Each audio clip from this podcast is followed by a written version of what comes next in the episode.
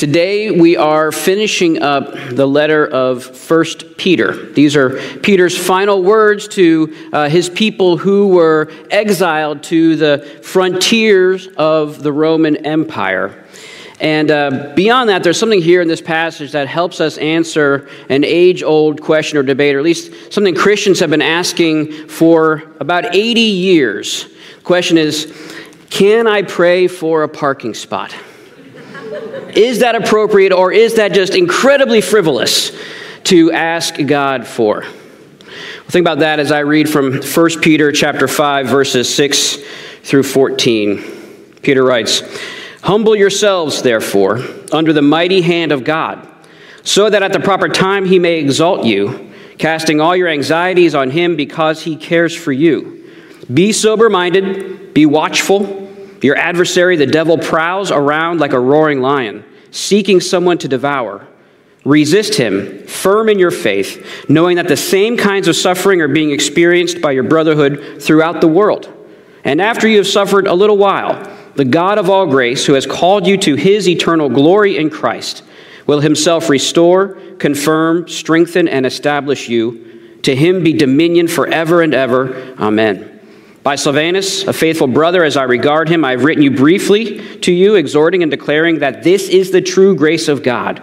Stand firm in it. She who is at Babylon, who is likewise chosen, sends you greetings, and so does Mark, my son. Greet one another with the kiss of love. Peace to all of you who are in Christ."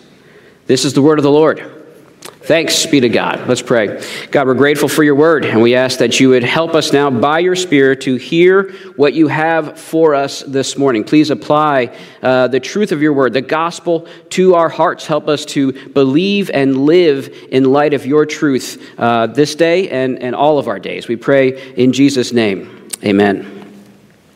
Uh, General George Patton was a famous U S general uh, in World War Two. You might have seen the movie about him in the seventies starring George C. Scott. And uh, there's actually a scene in the movie that is very faithful to actual events. Patton was visiting his wounded soldiers in Sicily at a field hospital, and he was going by all the beds, and he came across a guy who was just sort of hunched over in his chair. His name was Private Charles Kuhl, and he had been admitted into the hospital under the diagnosis of exhaustion, what was then known as shell shock, we might call it P T S D. And General Patton asked him, you know, where, where are you wounded? And he said, "I'm nervous. I guess I just can't take it. I'm not wounded." Patton grew enraged. And he slapped him across the chin with his gloves. And he took him by his collar, yanked him up, drug him out of the tent, pushed him out of the tent, and kicked him in his backside as he went out. And he screamed at the doctors and he said, "Don't admit this blankety blank." He said, "Send him back to the front. Do you hear me, you blank? You're going back to the front." Now, when you think of God, you have a picture of God in your head. Do you think of him as a sort of a, a nurturing mom who wipes away your tears and kisses all your boo-boos and owies? Or do you picture him more as a General Patton type, yelling at you to get back to the front? Be a grown-up. See, I think when we read this passage quickly, kind of skim over it, we can hear God as more like a General Patton. We hear this, you know, humble yourself, be sober-minded, self-controlled, right? There's a roaring lion trying to devour you. You got to resist him. You need to stand firm. Yeah, you're suffering, but so is everyone else, and it's only going to last a little while anyway. I've told you the truth. This is no conversation. You simply have to do what I say. Just do it. It's up to you. See, our culture pays a lot of lip service to mental and emotional health and self-care. But we really like strength, champions, winners, people who will crush it. And particularly when we're talking about things like spiritual growth and maturity and, and holiness, we just assume in any religious tradition, Christian, Buddhist, anything, we assume that that takes an incredible amount of internal fortitude and discipline. But this, you know, dry your own tears, stiff upper lip, uh, pick yourself up by your bootstraps, that's not what Peter is saying. These are not his last words to his people. And there's one verse here that really helps us unlock the whole passage, and it's verse seven. Casting all your anxieties on him because he cares for you. We're really going to focus on that verse this morning as we go through the passage, and we'll look at it under two points. And the first point is this: God cares about what you care about. God cares about but what you care about. Before you can trust anyone with your cares, anxieties, and worries, you need to know that that person actually cares about those, right? That they care about what you care about. And God does, which I think can be really hard uh, to believe sometimes, right? Uh, here we have in, in our culture this word anxiety. That's a scary word for us, right? It can be used in such a way that suggests a diagnosis of a condition that might need medication or therapy. This word here in Greek can be translated as cares, worries. We're going to use all those different words this morning. But it can be easy to think that, you know, if you have faith in God, you shouldn't really have any major, desperate cares or anxieties. Those would be signs of doubt, signs of weak faith. Even idolatry, because it means you're kind of believing some lies, not believing the truth of the gospel. So you can think that Christians really shouldn't have cares and anxieties powerful enough to have to cast them upon God. Now, even if you know better, even if your theology is better than that, it's hard not to live that way and tell yourself that. Are you allowed to crack? Are you allowed to be needy? Are you allowed to be weak, to be flawed? Will God accept that from his follower? Does he really care about whatever you care about and worry about? You know, something I'm uh, prone to say as a dad, and I'm actually working hard not to say it, is this: that's not worth crying over, right? One of my kids might be crying. This is their whole life. They might be, might be crying, and, you know, I feel like they're getting all worked up over nothing. This isn't important enough to cry over. It's like you want to forbid your child from expressing their emotions. When a, when a child is crying on T V or movies, what usually happens? Someone, an adult hugs them and says, shh, there, there, that's okay. Don't cry, shh. Like we're trying to keep them from expressing their fear, their worry, their anxiety. I'm saying this isn't important enough to cry over. And when we communicate that to a person, uh, that it's not important enough to be sad about or to be worried about, we think we're helping them have a better perspective. But what they hear is, you're not important to me. I don't care about what you care about because you're not important to me. God forbid my children think I don't care about what they care about. But this is my temptation as a father. I want my kids tough, right? I don't want them upset at just anything. I want them only upset at the truly worst things. They need to be independent. They need to be strong enough to navigate this world. They need to be able to figure stuff out for themselves. They have to be tough. It's a hard world. I don't want them to have many fears or anxieties or worries, so they got to be tough. Get up, dust yourself off, wipe your eyes, let's go. So it makes sense that we might think that's how God sees us, particularly if you've had challenges with your earthly father. Uh, many of us here have. Maybe your dad loved you in his own way or did the best he could or whatever else, but for many, you have experienced a, a palpable distance between you and your dads, a silence, a, some kind of communication uh, that what you care about isn't important, that you are not known, not enjoyed. And what we usually do in response to that is toughen up. And we also toughen up with our Heavenly Father, with God. How many times have Christians said, you know, God has more important things to deal with than my situation? Of course you shouldn't pray for a parking spot. Doesn't God have more important things to do? General Patton slaps people who pray for parking spots. Right? But that logic of importance can be cruelly absolute, right? Is anything in your life as important as all the wars and refugee crises and mass disease and hunger and poverty happening around the world? From one vantage point, no. Nothing in your life, none of your cares are relatively important in that sense or worth God caring about. So really, you're all alone You do have to pick yourself up by your bootstraps. No one should really care about what you care about. You aren't important. True or false? Listen to God's word. Casting all your anxieties on God because he cares for you. You are important to God, your heavenly Father. When you love someone, you care about what they care about. He loves you so much that he sent his son Jesus to take on our nature, to learn what it is to be human, to be weak and hungry and dependent and finite. God knows hunger and thirst. Can you believe that? God, eternal, infinite, all-powerful. He knows hunger and thirst. God knows what it is to weep over betrayal and loss of friends. God knows what it is to be afraid. God knows what it is to be annoyed with crowds. Jesus was faced crowds all the time. He was annoyed. And when he was in the court of the Gentiles, he got violent and started turning over money changers and merchants. It's like Costco on a Saturday. Jesus knows. God knows what it is to be slandered and to be called evil.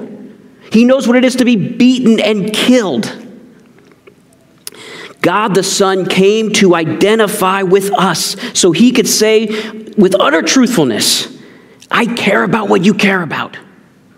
I know what it is. You are important, and I will stop at nothing to pull you through whatever it is that's harming you.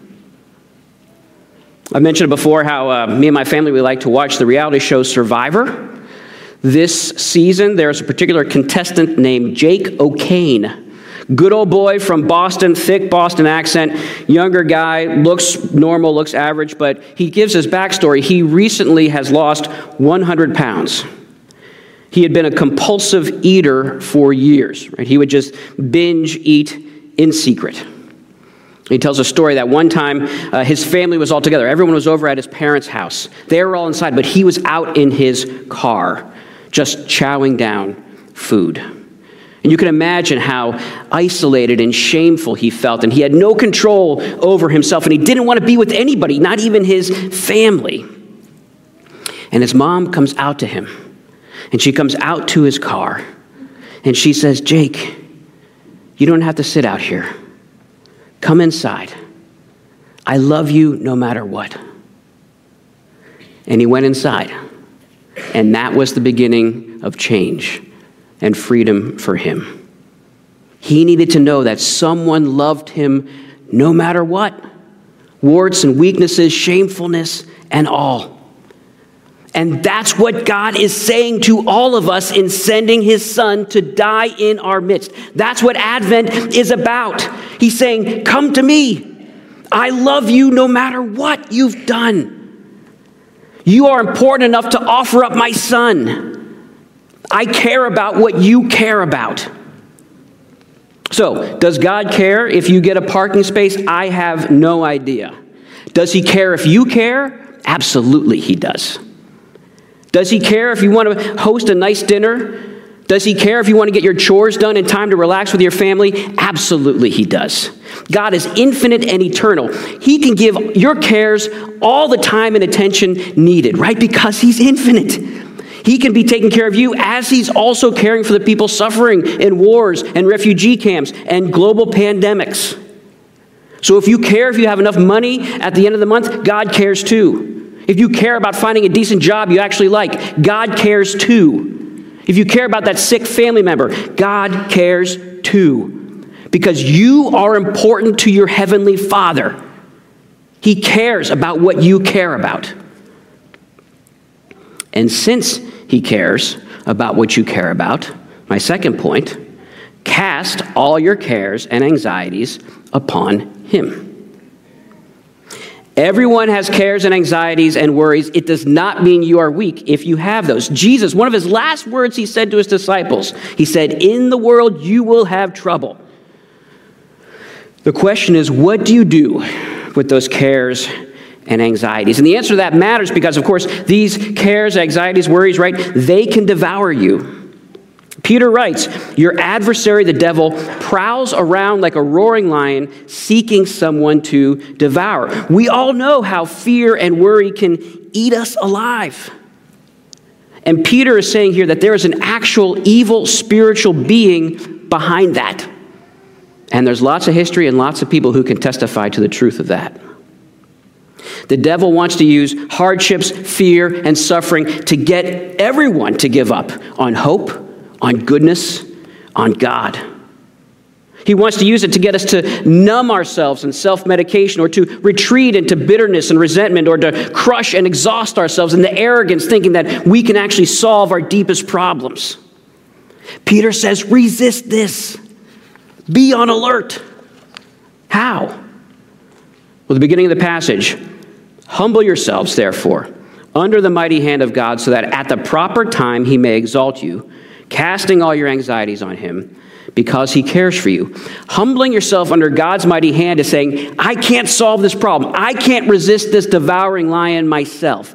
I admit I need protection and covering. I need someone stronger than me. I need God's mighty hand. It's like when you were a little kid uh, at night and a terrible thunderstorm comes. Now, if you grew up in California, you don't know what that's like. But everywhere else in the world, there can be these terrible thunderstorms that come in the middle of the night with lightning and wind and rain, and it's absolutely terrifying when you're a little kid. And so what you do at some point in the middle of the night, you get out of bed and you scurry to your parents' room and you say, can I get in bed with you? That's what it is. Right? You, you are removing yourself from the place of zero protection in your bed, and you're putting yourself under your parents' mighty hand in their bed. Let the fears and worries and pain and suffering drive you to God. You come under his protection by casting your cares and fears and anxieties upon him. Instead of self-medicating, instead of bitterness and fatalism, instead of overworking and going your own way, you trust him with all your cares and worries and fears. So what does it look like to do that? Well, I might say it's a sort of a two-step cycle. Speak and step. You speak your cares and anxieties to God, usually in prayer, in your own prayer language, however you might do it, with singing and worship, whatever, through Scripture. You express your worry and your need and trust in him, and then you step. You step in faith. Might just be a baby step, but wh- where would you go, what direction would you go in if God really did care about you and was using all things for your good? Go in that direction. Maybe the smallest, slightest step. And then speak again. God, I'm scared. And then take another little step. And then speak again. God, this really makes me afraid. And then take another step. You communicate your fears and worries and anxieties to God. And then you act as though the creator of the universe actually cares about you and your worries. Our model for this, as always, is Jesus on the cross. What is he doing there? He's praying. He's talking to God. He's speaking. He's literally praying Scripture, right? Psalm twenty-two. He's casting his cares upon his Father, and then he is stepping in faith, right? He's staying on the cross to die, trusting his Father to vindicate him ultimately. That's Jesus standing firm. Speak and step. Cast all your cares upon God. Now, if you're a good Calvinist like me, then you might recognize, you know what, what if some of my cares and worries are sort of based in selfishness, right? Sin. Wouldn't God be offended that that's what I'm, I'm paying so much attention to this and I'm putting this on him? Well, the passage here doesn't say cast your worthy cares upon God. It says cast all. And in fact, in Greek, the all is emphasized. It comes first. All your cares cast upon him.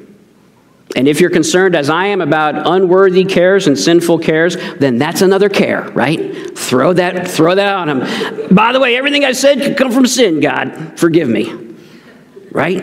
This isn't about getting your prayers right. This is about entrusting yourself to God who cares about you. Entrust all of your cares and fears to him. You humble yourself under his mighty hand, because he cares for you. Other than Tim and Kathy Keller, the other couple who is most responsible for how we talk about the gospel and how we do church is Jack and Rosemarie Miller. They're the ones who developed the sonship curriculum that many of our guys are benefiting from. Their son, at one point, talked to said to Rosemarie, was talking to her about this question about praying for parking spaces. You know, like some people debate about this or joke about this. And she responded quickly with utter sincerity. She said, "How else do people find them?" Now, that probably sounds, uh, maybe it sounds naive and silly, but it's not. Because the deeper you go into God, the more you trust that your Heavenly Father cares for you and wants to hear about all your cares and anxieties, the more you will trust Him for everything. God becomes real and relevant and present every moment of your life as you go to Him in every moment. That's life abundant. You are free to be weak. You are free to be needy. You are free to be dependent. Cast all your cares on the God who cares for you. That's what Peter is saying, and he gives this reasoning because, verse ten, after you have suffered a little while, the God of all grace, who has called you to His eternal glory in Christ, will Himself restore, confirm, strengthen, and establish you. The gospel isn't good advice. It's good news. You can trust God because He finishes what He starts. And in that first sentence of his letter, in verse three, chapter one, Peter says what he started. He says, God has caused us to be born again to a living hope through the resurrection of Jesus Christ from the dead. It's already been set in, the mo- set in motion for you. You have been born into this. Like Jesus, you might suffer for a little while, but then comes resurrection.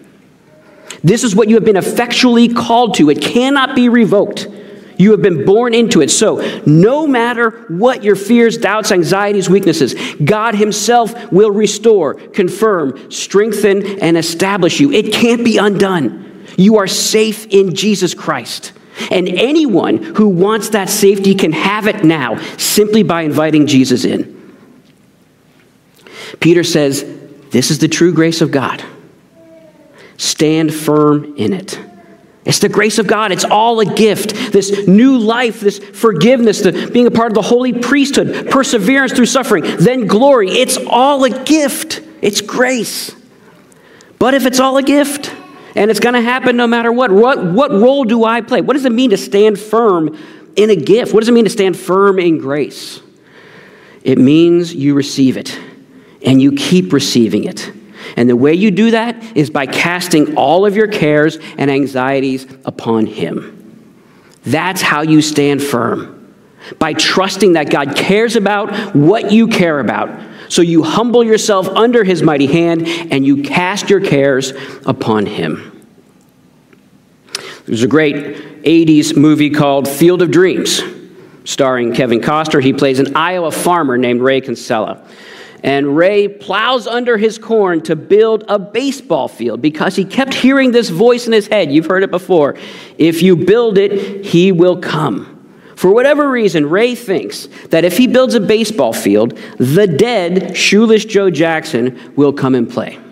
Which is odd, right? Because uh, he and his dad fought over baseball and shoeless Joe Jackson. Ray was a typical rebellious teenager, and his father was a strong, silent type, and his dad wanted his son to live out his own dreams of baseball. Their relationship shattered over baseball, and it was broken and never restored, and then his dad died. Of course, Shoeless Joe shows up to the baseball field, along with other baseball greats in their prime. They play all day, and then they go back into the corn and disappear at night. Finally, Ray asks Shoeless Joe, hey, can I come to the corn with you and see where you're going? And he says, no. And Ray gets angry. I did all this for you. I built this thing for you. And Shoeless Joe nods over to a, a young catcher taking off his catcher gear and says, if you build it, he will come. And Ray looks over and he realizes, that's my dad as a young man. And so he goes over to him, introduces himself, right? They come to realize who each other are. And his dad asks, is this heaven? And Ray says, no, it's Iowa. And his dad says, Iowa? I could have sworn it's heaven. They shake hands. They say goodnight. They start walking away. And Kevin Costner turns around and he says, hey, Dad, want to have a catch? And so they start throwing the baseball back and forth. And the camera pans out. And that's the end of the movie. And it's very, very clear That is heaven. And for us, that is a picture of heaven. Heaven is playing catch in a restored, redeemed relationship with your heavenly Father. He's not General Patton. He's not distant or frustrated with you. There is forgiveness. There is innocence. There is longing fulfilled. Participating together in joy face to face. And not just with God, with all of his people, hopefully all of your family members, all of your friends, even your enemies. Every tear wiped from your eyes. Every wrong made right. This is what God is calling you to. So of course he cares about everything you care about and more. His love for you will not fail. Cast every care upon him, and you will stand firm in his grace. Let's pray. God, we're grateful for this word. We're grateful that you love us, you care about us, you care about everything we care about because you love us. And so help us to cry out to you in faith. Help us to turn to you in, in every moment. Help us to rely on you and recognize we don't have to toughen up. Instead, you are here to be with us and to walk with us. Help us to speak and step and trust in you. We pray in Jesus' name. Amen.